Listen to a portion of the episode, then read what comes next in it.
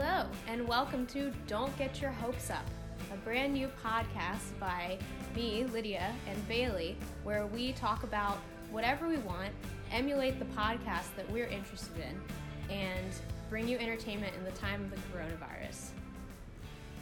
This week, we'll be answering questions from our listeners and giving you dubious advice while also bringing you the news from Animal Crossing and Leo. You may or may not be familiar with the podcast Dear Hank and John, a comedy podcast where two brothers answer your questions, give you dubious advice, and bring you niche news. Um, and this is our homage to that rather than a parody. Yeah, so what Hank and John do and what we're shamelessly ripping them off on are unique segments during different points of the podcast in between questions that they answer. So I've decided that mine will be the fear of the day because I pride myself on my niche fears. I think they're relatable fears, and I think they're fears that people should consider more outside of the normal fears like dying or drowning or heights or whatever. I'm um, so excited for you to incite more fear. I don't think this will remove or give perspective to my other fears. I think it'll just increase my overall fear. What we all need in this current climate is a little bit more fear. So, this is a fear that some of you may have heard from me in the past, but I do think it's something we should all be concerned with, and that is carpal tunnel. I don't know if you consider how often that you use your hands every day. Bailey, what do you use your hands for? Everything. Let me tell you. They come with me everywhere I go. And as they've been filled with germs lately, I've noticed how I much think I use them. Pretty much anything meaningful I do with my hands. And the idea that if any time I went to use my hands, there would be these, first of all, tendons. Tendons are pretty freaky right? Do we need to talk about the movie? Have you ever seen the movie 127 Hours? You know that there's just these ropes and cords inside you, and they're all that's holding you together, and they're all that's powering your movement. So imagine that that's inflamed, and then that's inflamed, and you can't do anything with your hands without being made aware of the horrible strings that are attaching your muscles to your bones, and that could snap at any time. So that's my fear of the day. Bailey, I hear that you have a fun fact for us. I do have a fun fact, which also could incite a fear in you. um, so, my fun fact today is that some cats are allergic to people. So, your cat may be allergic to you. And this is usually less of a big problem than people being allergic to cats. For one, it's less common, and for two, people typically bathe more often and have less mm. dander than the average cat. I've met some pretty dandery people, though. That's true. I can think of a few that I won't name publicly, but maybe it's just a reminder we could all be a little more clean. you think no one's going to see me today, just my cat, I don't need a shower. Let me tell you, you're wrong. Your, your cat could be a victim of your dander. Your cat's important too. And I think it's time for our first question. We were lucky to have several listeners write us in questions. So, our first question comes from Mary, and Mary asks, How do I deal with anxiety about the future when it is uncertain? And she adds a qualifier, not in like a corona way, but in a career way. Wow, Mary. That's kind of a lot. I think we're both a good and bad audience to answer that question, and that we have experience dealing with these same anxieties, but perhaps are not old enough to have dealt with them successfully. I would agree with that. But we'll do our best. I don't know. I really don't like to plan for the future that much. And I think that's one way I deal with the anxiety of it. In my opinion, if if I'm doing my best at any given time, I feel like nobody can criticize me and I can only be proud of myself. Wow. But well, let's let's hear from a different perspective. I don't know. I don't know if that follows from not making plans. But I guess you're doing well for now. For me, my strategy is that I have to compulsively plan and overthink and overplan everything. But that's stressful when it's something you don't have control over, like your future. For instance, what am I doing after graduation? I don't know. Please don't ask me. But what am I doing 10 years from now? I have the latitude and longitude of my house picked out and the house I want to buy. And the strategy is if you get to plan your future far enough away where nothing can get in the way of it happening, then that's where you really get your planning energy out and also your dreaming energy out because it can be whatever you want it to be because it's too far away to not be possible unless you die which is my other suggestion for Mary, is just remember that you will, like all of us, die. That should really limit your anxiety about the future because whatever happens, you'll have the same end as everyone else, and it probably will be fine. That's and once some- you're dead, whatever you believe from there, it's probably something good, either eternal sleep or heaven, both great options. So just keep that in mind when you think about what your internship should be next summer. That's yeah, very. Um, I don't know how helpful that was. I feel like we would need a little bit more details about the direction in which you're feeling that anxiety. You also bring up not the future in a corona way, but in a career way. But let me suggest to you that the coronavirus could limit your career options so that you don't have to worry about them because you have none. And that could be comforting in a way because you don't have to make different decisions or work super hard because no matter what, you have no options. Even if you work super hard, you can't beat the I economy. know. I think we could out. I, at least personally, I could out anxiety Mary on anxiety about the future when it's uncertain. So But Mary, you sound like a smart gal, so I'm pretty sure in the end you will be okay. All right, moving on from Mary, I have a question, and that's for Maxime. Maxime wants to know how should I entertain myself with one week left in self isolation? He says, not including watching TV, Netflix, Hulu, or other video. Maxime, I really like your commitment to naming different streaming services and then giving the qualifier that it's all of them because you don't want to watch videos. Right. And Maxime, let me tell you, as someone who had very few friends during their childhood, I have a lot of experience with entertaining yourself in self isolation. I think that you need to come up with a list of things to do and then you need to put that list somewhere where you can see it so every time you are just staring blankly at the wall, you have an idea of what you could be doing. And you can put wall staring on your list because that is personally one of my pastimes. I find it very fulfilling. hmm I do agree with the list thing. I've found not that we're in quarantine right now, we're in self isolation, so we did. We're in social distancing. We're in social so, social distancing. The way I've had it explained to me is self isolation is if you have the virus, you're alone in a room. You should not be seeing anyone unless you need to go to the hospital. Maybe people slip you food under the door. Quarantining is if you think that you were exposed to it in a high risk environment, either by directly dealing with someone who has the virus or by being in a country that's deemed extremely high risk. We are just in social distancing. We are currently not six feet apart, but we have only seen each other, so it's a small, limited circle. Yeah. Maxime, I like the list idea because ultimately Bailey and I cannot tell you what you will enjoy. I understand the boredom with TV. I feel like once you have unlimited time for TV, TV is no longer as interesting as you think it would be. Um, but think about your interests, you know? Do you like to paint? Do you have work that you could be doing? It's nice to feel a little productive, even if you're not that good at it. I personally have been making myself a menu of items that I can accomplish each day. And from my menu, I have two responsible things that are hard to do, like doing my schoolwork or writing my thesis. I have two responsible things that are easy to do, like showering or cleaning my room. And then I have two fun things that I can do at any point in between. And I find that that creates enough variety. I think that as long as you you think of this time, you can frame it in a better way. And this could be a time to do stuff you never have the time to do or to better yourself instead of just being stuck. This is the mindset that we try to help reframe for prisoners, specifically those specifically those who are in um, a life sentence and who will be in that prison cell for the rest of their life. They need to have meaning in their life. And so i mean even just like things you can do with your own body weight calisthenic exercises Oh yeah, exercise. um, you Sounds could like use this time to get a really poppin' booty. You can come back out and everyone will be like, "Who's that? Is that Maxime? He looks different. What is it?" You could have a nice butt. Yeah, wait, Bailey, this is a good I think this is a good metaphor. What brings the prisoners hope? I think what brings people hope is different in every case, but the fact that someone who knows they're going to spend the rest of their life in one place and doesn't have this, you know, hope of getting out in a month or two that we have from our very nice furnished homes instead of a prison cell, the fact that someone could be stuck permanently and still have hope and find things that bring them joy means that you should be able to do the same.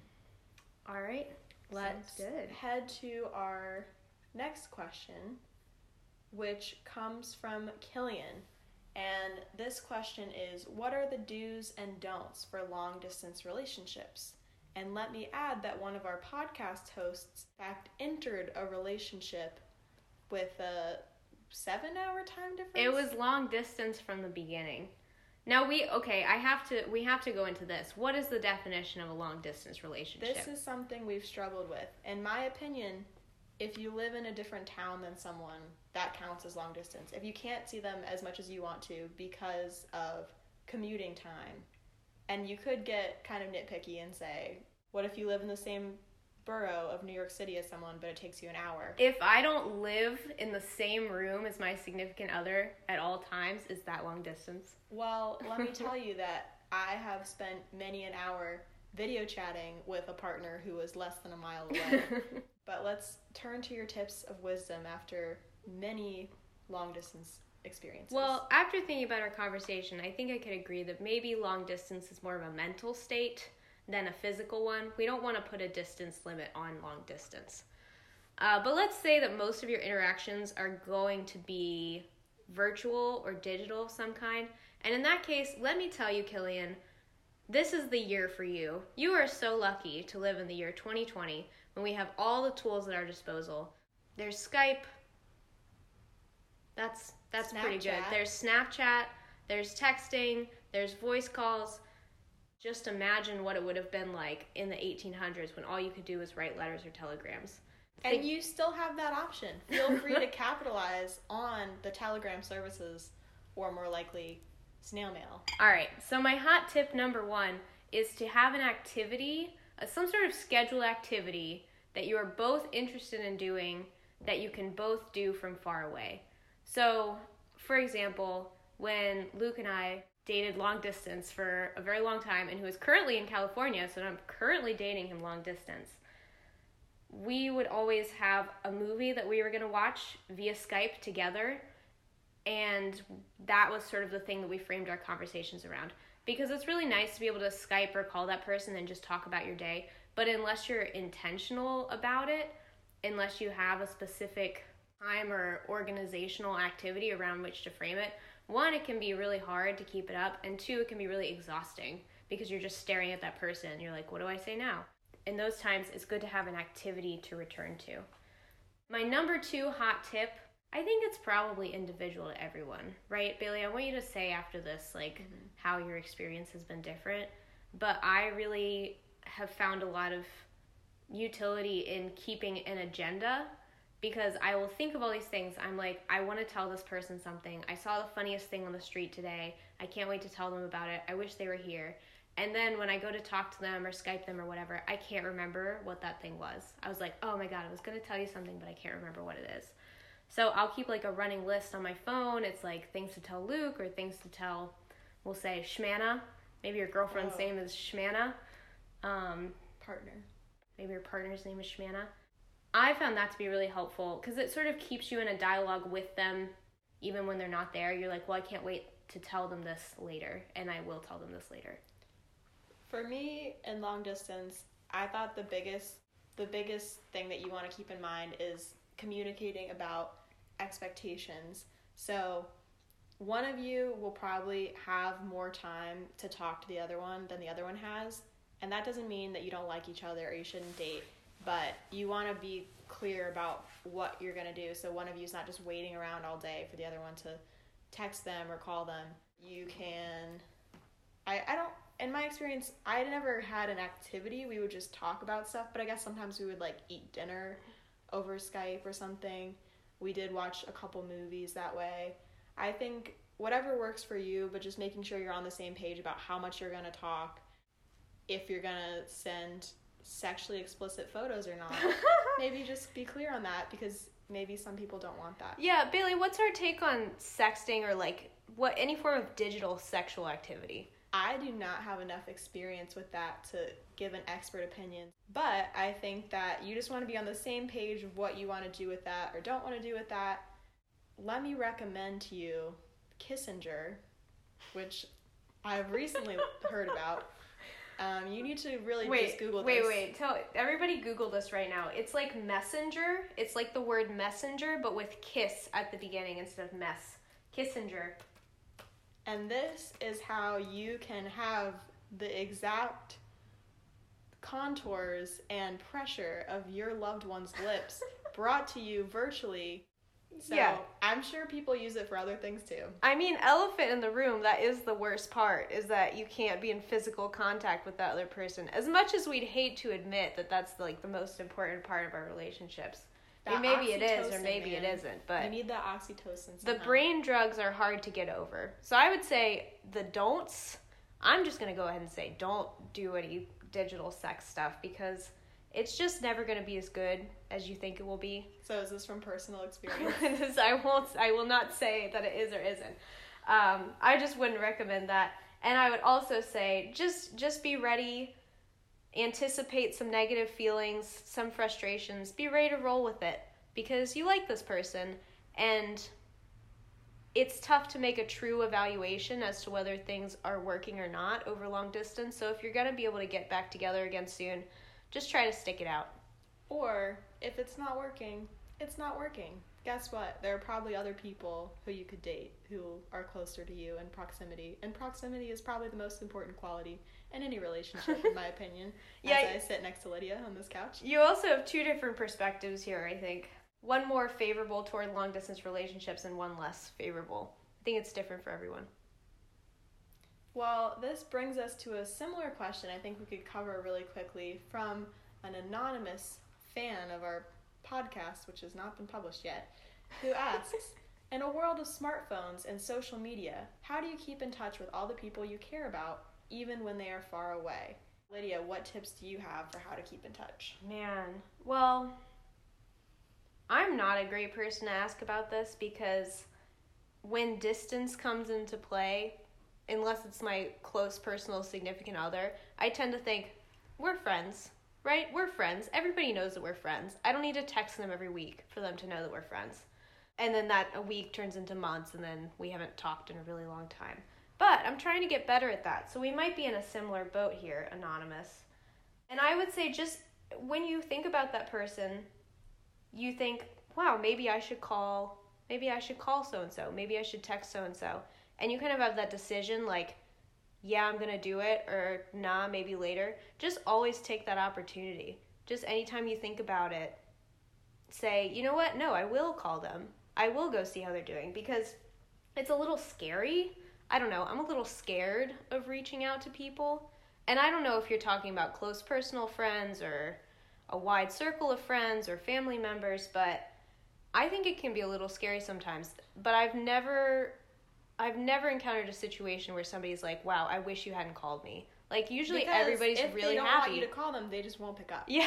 So they usually won't tell you that to your face. They usually people are really happy to hear from you. So I, it's just doing it, right? Also, you know who really, really, really wants you to call so bad? hmm. Your grandma. She really wants you to call her. Oh my so god, bad. call your grandma. Call your grandma. Call That's your grandma. Call her. She will. It will make her weak. She will tell her friends at her exercise class and the person at her grocery store. Although hopefully she's not going to do those do those things during social distancing. She will tell them, "My granddaughter called me this week, and it's great." So first, call your grandma. That's I a warm agree- up. Warm up with your grandma. I agree with you, Lydia, that it is sometimes scary and hard, and I think part of that is finding the right medium for you. So maybe you get afraid of calling people on the phone, as a lot of younger people do, but you can text, and that can be a good step, at least for people who also know how to text, which is maybe not your grandma.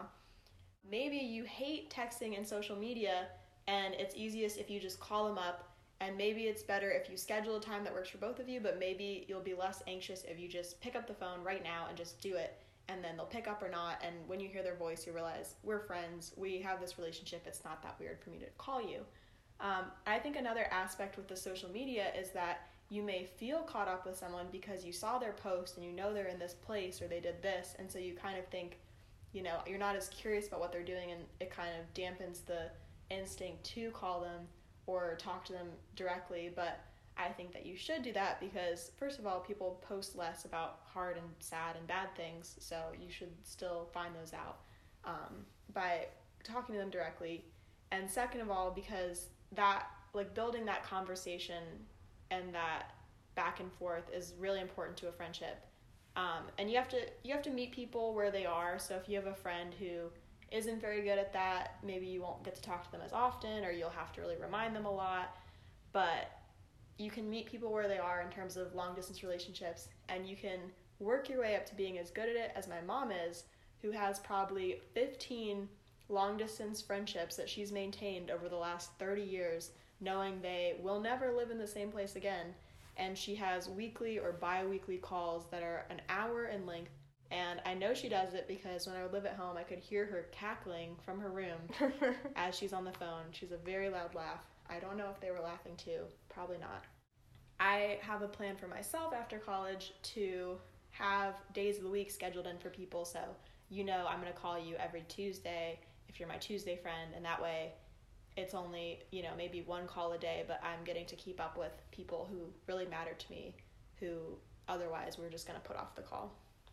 I think that's pretty good advice. And I, mean, I say, I think it's interesting that you seem really pro long distance romantic relationship and at least less experienced or inclined at long distance friendships. And I personally am fairly experienced and inclined to long distance friendships and kind of against long distance romantic relationships. So, yeah, I don't really fact. know. I don't really know how to explain that. Uh, I say we take a break and deliver some news about the coronavirus.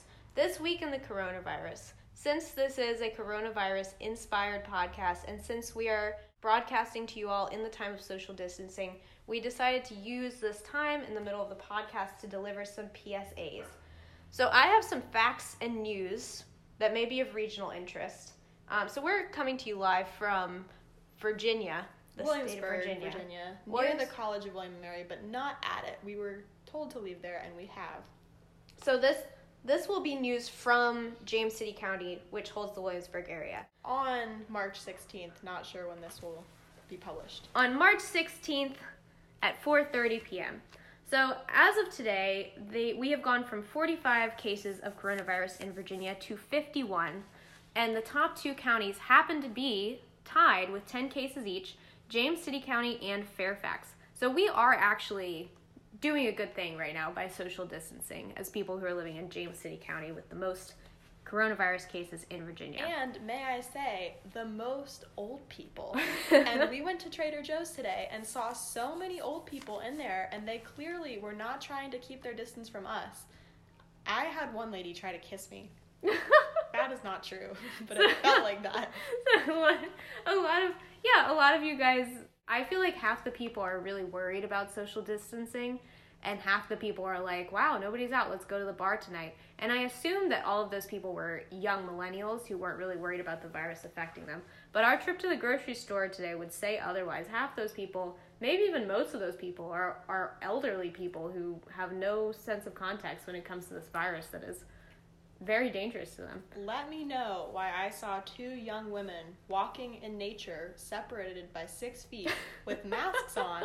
And then our mailman, who I love and is very nice, got out of the car to talk very closely to me and personally hand me a dog treat to give to my dog, which was so nice of him, but also he's so old. And I was thinking, what if he dies from coronavirus? But at least I won't know it's my fault because he probably interacts with a lot of germy things but I did feel very bad about it. So, if there are any elders listening, please also practice social distancing. We are doing our part, but it doesn't matter if you don't do it as well. You are the reason we have to do this. Please do it. Please it's do it. You. Please do it. And today I will deliver to you a personal message from me to the coronavirus. Dear coronavirus, we know you want to travel. We all do. All youngins, we like to travel. You want to explore the world, meet new people, be intimate with many people. But please do not do that for the safety of others. We wish that you would take a chill pill because you are making things very unpleasant. Some people are trapped in one bedroom apartments with their families, and that is not cool. So, why don't you chill out? Another question from our listeners? Listener Jack Morris wants to know Are we in a simulation. As and someone, yeah. I just want to say, I've taken one philosophy class, which I think means we're So have you. We've both taken the same philosophy class, which I Let think me say I've taken many philosophy Yeah, classes. have you really? Thank you. But we're yes. we are not philosophy majors, but we have taken philosophy classes, which I think means we have the perfect amount of knowledge to answer this question confidently and incorrectly. Well, let me say, I would source most of my knowledge not from my three to five philosophy classes that I've taken, depending on if you count some of them, but as my experience as someone who plays The Sims. And on The Sims, they're able to play The Sims. Ooh. Your Sims play The Sims, and who knows how deep that goes. So sometimes, you know, there's like theories online of like, oh, you know that moment when you walk into a room and then you forget why you're going there? That's because the person playing you just deleted your action. Mm. Well, I'm not sure I believe in the Sims theory of life simulation, but I do really like the idea. Well, I don't like it. Let me first say, I'm not fond of the idea that we're in a simulation. I feel like there's like two schools of thought, right?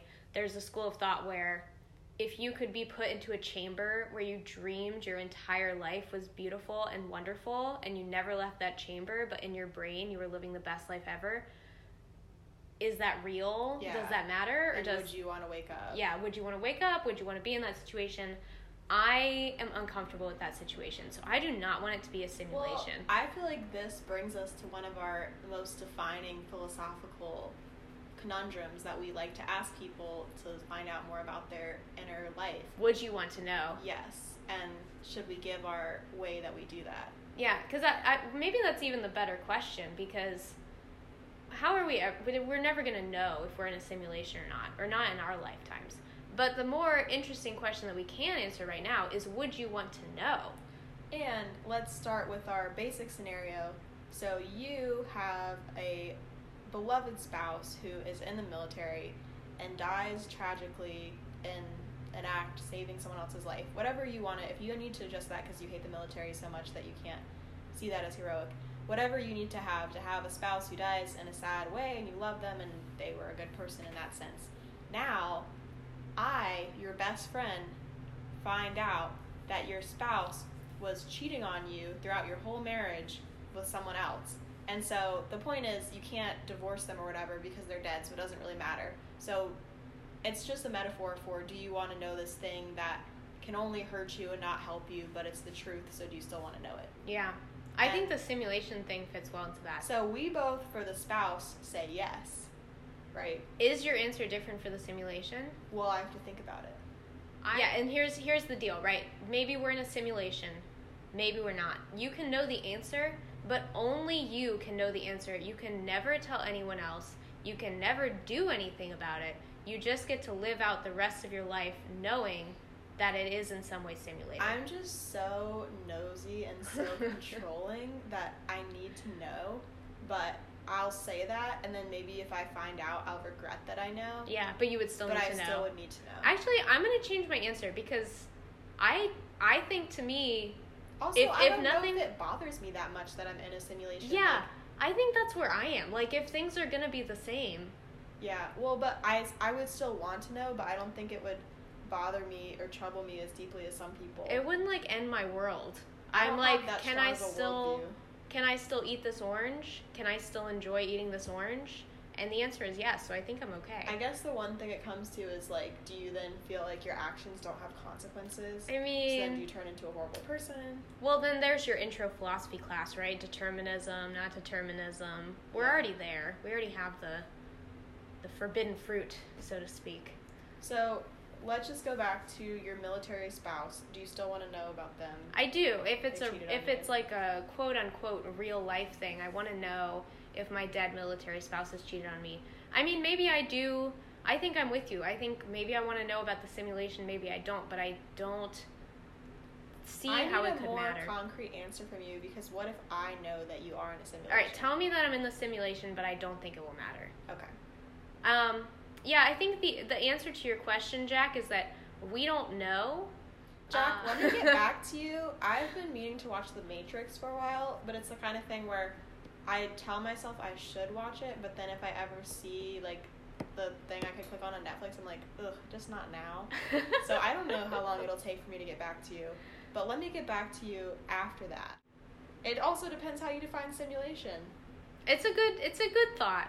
It's a good thought provoking provoking thought. I would say maybe work a little harder next time. I think a lot of people have had that thought, so try to come up with a better question. That's so mean.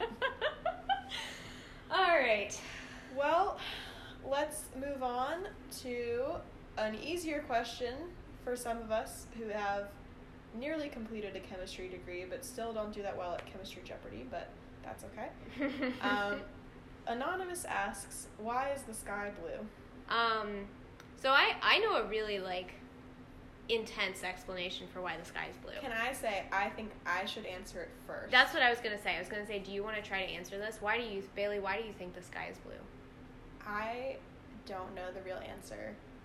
Just and, give me what and you. it doesn't. You, I feel like you're told it reflects the sea, and that's not true. That's what Jenna said too. Oh. That's what our friend Jenna it's- said. I was gonna go into something where it's like it just whatever color eyes you have, it matches that. So you think it's blue, but other people think it's brown. Uh huh. I would think it's about the way oxygen particles reflect light when how close they're spaced together, but I don't know. That's pretty good. That's pretty good. That's For not bad at all. whose last like official science class was probably like in seventh grade. No, you put together like some good. You put together you like there's light, and then there's molecules, and maybe it has something to do with the interaction of these light and molecules. That's pretty much it. Um, most of the atmosphere, where the blue stuff is, where we get the blue color, is nitrogen. It's like seventy eight percent nitrogen. Wow, I don't think nitrogen should be blue. That does not. so it It's seems kind of brown, doesn't yeah, it? Yeah, it does seem brown. Well, it, it could be like for all intents and purposes, it could be oxygen. The explanation is the same. But a molecule has energy. It has different levels of energy. And light has energy. It has each light wave has a specific amount of energy. That's why you see different colors with red and green and blue is they're all different energy light waves. So we we can perceive these different energy light waves in the visible spectrum uh, as different colors. And when, let me see, let me do this right. When the energy of the light wave matches the energy of the molecule, that color, that energy is absorbed. So, nitrogen, in theory, not all molecules have the potential to absorb visible colors. Like sometimes it's light outside of the visible range, so we can't see. But nitrogen, in theory, absorbs in the UV, which is a light color that we can't see. So, is there more nitrogen concentrated higher up, or why isn't the air blue? I think the air's not blue because when you're looking up at the sky, you're seeing like all of the nitrogen stacked on top of each other. Whereas when you're looking through the air, you're seeing like not that much nitrogen. Okay. Like you're just looking up through. But so nitrogen absorbs in the UV, which means it almost absorbs blue, but it doesn't quite because blue is 400 nanometers and UV is like 300 nanometers. So like they're very close. It almost absorbs blue, but not quite. And there's this funny thing with molecules where if you get close to that energy level, but it doesn't quite make it there, then something else has got to happen. It's like the energy has gone in, it's interacted with the molecule, but it's not going to be fully absorbed. So what happens is the blue light scatters. And blue light scatters more efficiently than red light or green light or any of the other lights because it's closest to UV, which is absorbing. Um, and so the blue light scatters everywhere, and that's the thing that we see the most. And that's why we don't know what to tell our kids because that is so boring and complicated. we cannot remember it. And I, I mean, even at the end, you're like, well, what about this? And there's just more questions. Like, it just doesn't get, there's not a satisfying answer. We asked our professor, we were like, so what is scattering? And she was like, I don't know. I just have a PhD in chemistry. How She was I like. I don't know what light is. Nobody really knows what light is. We do, kind of. Somebody does. But here's what they say if anybody tells you they understand quantum physics, they're lying. Good. They're lying I'm to you. not lying because I never said I understood that. So, in case the short answer is scattering. If your kids ask, just tell them like some light absorbs, some light scatters, blue light scatters in the sky. It has, I no- has nothing to definitely do with the could ocean. not like even though I just heard it say it back in a coherent way, but I think that has to do with like my lack of brain cells in general and this time in my life. Yeah, Well, also that's four years of chemistry degree. So. That's fair. Okay. Well, that was a pretty straightforward question. I know. I want to end on something spicy. I know. Okay. What do we have? What do we have?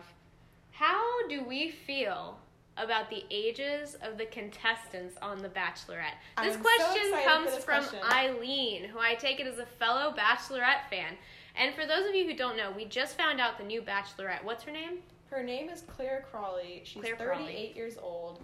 She will be 39 during the time of filming, except for it's been canceled due to coronavirus. Yeah, so we don't actually know when this is going to happen. but we're is just going to go back to as if that didn't happen. This is a hypothetical. And so, if you look through the contestants online, you can see their pictures, little facts about them, their age. These are the people that will be vying for Clare's heart. They're going to be competing for her rose. And I am not good at statistics, as most humans are not. From looking at this list of men, I really have no idea the average age or anything like that because my brain just highlights certain things that I find more interesting than others. How old is Clare again? But Clare's 38, and these men are probably mostly between 26 and 34, maybe trending more towards late 20s than early 30s. Tell me, do you know right now who's the youngest man? I don't. Is like ever 20? been on? no, no, no, on her season? season right now. I don't know. But let me say, my first thought was to compare this to Arie's season. Mm-hmm. And Arie was, I think, 36 when he was the Bachelor. And the women on his season were actually, if anything, some of them were older. Like, some of them were like mid 30s. But I think there was also a couple who were really young. So, was Becca on Arie's season? Because Yes. if so, that's disgusting. Yes. Oh Young my god. She Becca. was like, what, 21? Yeah, 22? Becca was very small. Um, so I guess I that was my first thought is like how does that compare in terms of like yeah, because there's there's always a strategy, right? They, there's slightly different strategies for the men And- and, for the women, well, but Clare has said that she is into younger men, mm, but then also I just feel like women are always more mature. So if you give her like a twenty, there's probably a reason there's more twenty one year old women on the show than twenty one year old men, and that's Mhm. probably like how hot they are with their fertile bodies. But I would prefer to think it's because that women are more responsible and like more interested in a family, which is like purportedly they're the more ready to get married. Yeah. Yeah. The goal of the show is to get married, and people have to say, I could see myself getting married to you right now in order to succeed on the show, even though the last several seasons, that has not been a great outcome for us. And okay, may I make an argument? I'm not a longtime viewer of The Bachelor. I've just seen a couple seasons, but I feel like the people on The Bachelor have been getting younger and younger. Yeah. It didn't used to be a show that was like for 30 people, 30 year old people who are like, oh, I've tried dating, I'm tired of dating, I'm ready to get married. Like they're at that 30 year old panic mode. See, now. and now it's like 20 all I want to talk about is Love is Blind, which is my real recommendation for everyone who's quarantined, except for my parents who just wouldn't like it that much. Please watch Love is Blind. It's so good and it's so culturally relevant.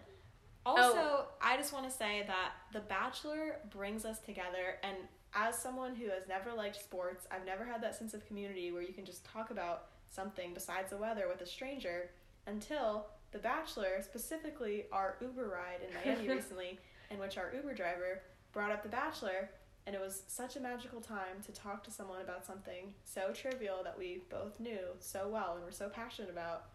And it's it's kind of like showing your cards. Like you don't want to be the first to admit that you watch The Bachelor. yeah, you don't want to say, you- hey, anybody if- here watch The Bachelor? If you also ho- you probably try to tell yourself that you watch it in an ironic way, so you're not a horrible person for supporting an but we're all horrible vapid. people. But we we are. Of course, it's not fully ironic. Like we of course we love it but you don't- like you don't want to also say that it's ironic if you're just talking to someone who watches it non-ironically could then miss you don't wanna out. say you watch it at all to most people who think you are dumb for watching it which you are because there's a study that shows you lose 100 brain cells for every episode you watch horrible.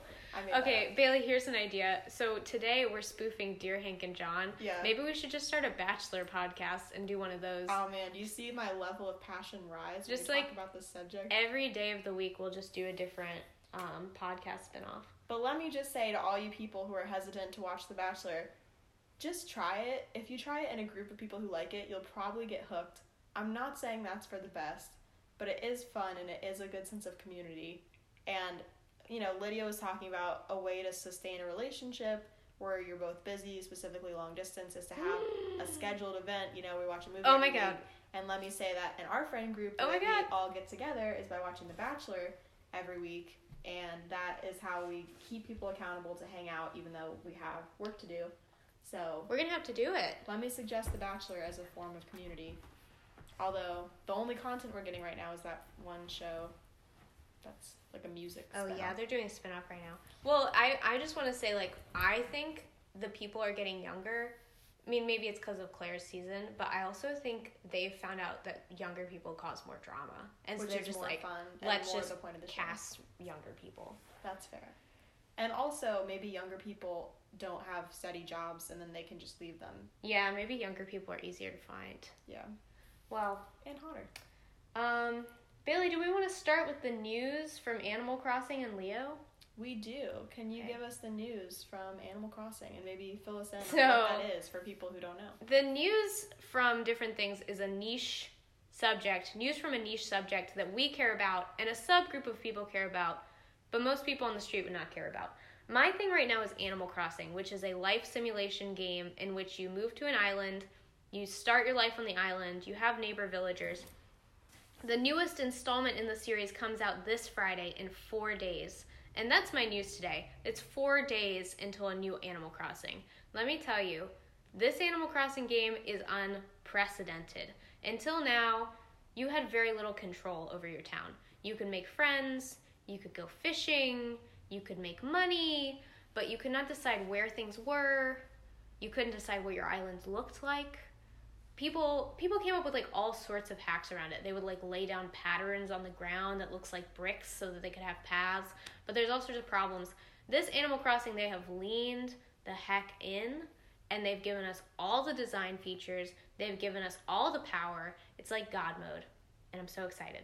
How excited are you on a scale of 1 to 10? 10. A 10. I've been thinking about this like every day for literally 3 months.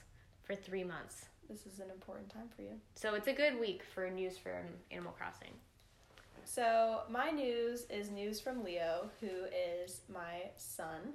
He is a nine month old lab mix, emphasis on the mix, He's beautiful. and he is currently curled up next to me while we are recording this. Um, and similar to Animal Crossing, there has been a long history, a nine month history in my case, of news of this topic, and I don't know how to catch you all up, but I'll just say that for an otherwise, I can't even say otherwise healthy, but for a such a young and mixed breed dog, he has more medical problems than anyone I know, including my elderly relatives. Anyone the vet knows, they, the vet always tells me that this is the most unlucky dog they've ever met. I'm pretty sure they think that I have Munchausen's by proxy and I'm poisoning him. Um, sometimes I wonder if that's true somehow. In addition to his prior diagnoses of parvovirus and hip dysplasia, he was recently diagnosed with pancreatitis, which they said they usually only see in old and overweight dogs. He's very slim and, like I said, nine months old. He's very slim. Um, and so, what that means for him is he has to go on a special prescription diet, which is so expensive. Link to my GoFundMe below. And also, he is really not supposed to have any dietary indiscretions, um, which in his case is just eating stuff off the road. And since we live in a college town, there's usually a lot of fun stuff to eat, like chicken bones or like Wawa. Or... I love that the name for eating things you're not supposed to in like dog world is called a dietary indiscretion. And I resent that because I think that they think that I'm feeding him It's off so my funny. plate. To be fair, I fed him so much peanut butter, which is his favorite food in the world. probably, And that probably was a large contributor to this condition. But since he was literally six weeks old, he's loved it more than anything. He screams if he smells it and doesn't get it. He has a very strong reaction to it. I feel bad even saying the word right now because he knows what it means. But so his big news for the week is that now he has to wear a cage muzzle on our walks so that he won't eat things. But normally when people wear a cage or when dogs wear a cage muzzle, it's associated with dogs who are very violent and aggressive, even though a lot of dogs don't wear it for that reason. So I just feel bad because people used to want to pet him and think he's so cute, and now they just think I have like a crazy Do people really? dog. People Uh, really no not want to pet him to anymore. him since he's been wearing it. Oh no. And the worst part is he hates it so much he spends the entire walk trying to rub it off. and just like he rubs up against hedges and then the strap that's in the middle gets caught over one of his eyes. Um, and then he also doesn't understand why he cannot eat stuff with it on. So he just like goes up to something really fun to eat and like tries to eat it and can't. So it's very sad for him. Um, and I thought he would appreciate that I'm home all the time with social distancing, but it's like Bane. I do not notice that from him. Like Bane. Yeah, there's a lot of good Bane jokes in there because it looks very similar to Bane's mask. All right, should we thank our sponsors? yeah, so we'd like to thank our sponsors. So this For this podcast video. today was brought to you by Anxiety About the Future. Anxiety about the future. It's always there, and we don't know how to get rid of it. If we knew, we'd tell you. Uh, this podcast was also brought to you by young people on The Bachelor. They're on The Bachelor more than ever these days, and you too could be a contestant by going to abc.com slash whatever the link is to sign up. We encourage you to do so. This podcast was also brought to you by Kissenger, the long distance kissing app, so that you can have the direct feeling of your partner's lips on whatever body part you choose. and this podcast was brought to you by calling your grandma. Call your grandma. She'll cry about it. Pause the podcast and call your grandma. Call your grandma. we should thank our producers. Yeah, thanks to our producers, um, Bailey and Lydia. It's us. They're not great at editing, but they do it. Thank you to everyone who submitted a question, all our fans out there. We appreciate you. We're thinking of you. Please send in more. Um, and thank you to all our listeners. Thanks, Mom. Thanks, Mom. we can't remember what Hank and John do at the end, so we might have to develop this ourselves. Uh, keep that distance six feet from others. We appreciate you all. Good night.